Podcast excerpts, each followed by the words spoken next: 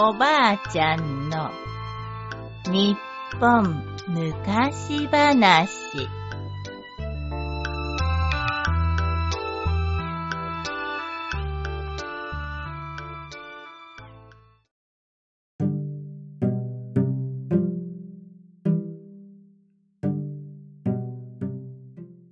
たぬきの手習い。むかしむかし、ある秋寺に、玄哲という名前の新しい和尚さんがやってきました。村人たちは、新しい和尚さんに挨拶をしようと、畑仕事を途中で終えると、お寺にやってきました。こんにちは、和尚さん。はて、どこにもおらんようじゃが。村人たちが和尚さんを探すと、なんと玄哲和尚はお堂の屋根の上でお酒を飲んでいたのです。これには村人たちもすっかり呆れて、坊主のくせに昼間っから酒を飲んでおるとは。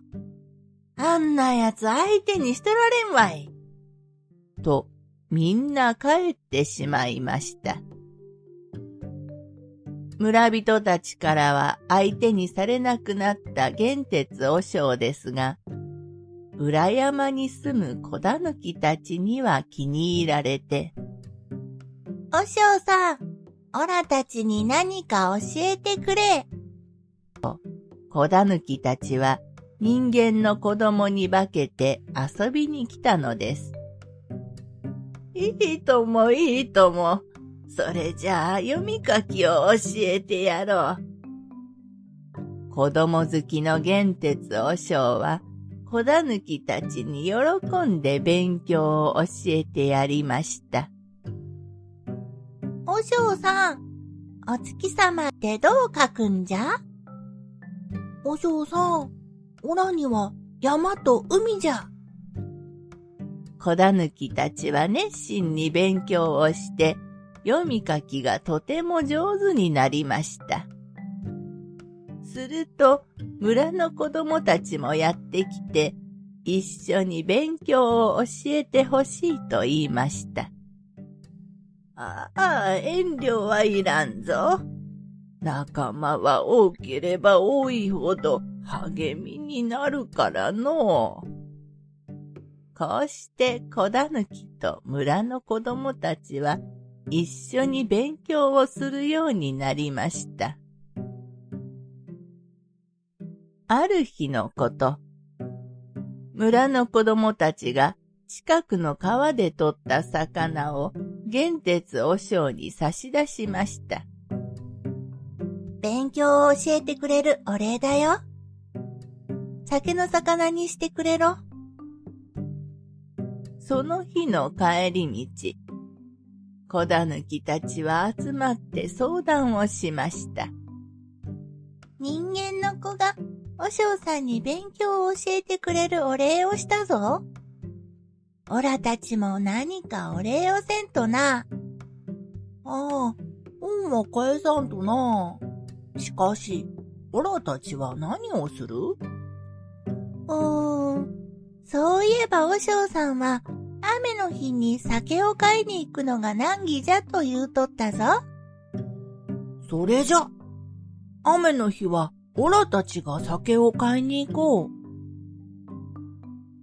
それから雨の日になると、子だぬきたちは人間の子供に化けて酒屋にお酒を買いに行き、玄哲和尚に届けるようになりました。ところが、酒屋の主人が、雨の日に子供たちがお酒を買いに来ると、お金の中に木の葉が混じっていることに気づいたのです。あの子供たちはきっとタヌキかキツネに違いない。今日こそは尻尾を掴んでやる。そうとは知らない子だぬきたちはいつものようにこの葉をお金に変えてお酒を買いに行きました。すると、酒屋の主人が店の入り口に鍵をかけて太鼓をドンと鳴らしました。いきなりの太鼓にびっくりした子だぬきたちは尻尾を出してたぬきの姿に戻ってしまいました。やっぱりお前らはたぬきじゃったんだな。このいたずらだぬきめ。酒屋の主人にひどい目に遭わされた子だぬきたちは、それからは二度と人前に姿を現さなくなりました。この話を聞いた玄哲和尚はぽろりと涙をこぼしました。あの子たちがたぬきじゃったとはな。よく勉強のできる子供たちだったのに、わしのためにかわいそうなことをした。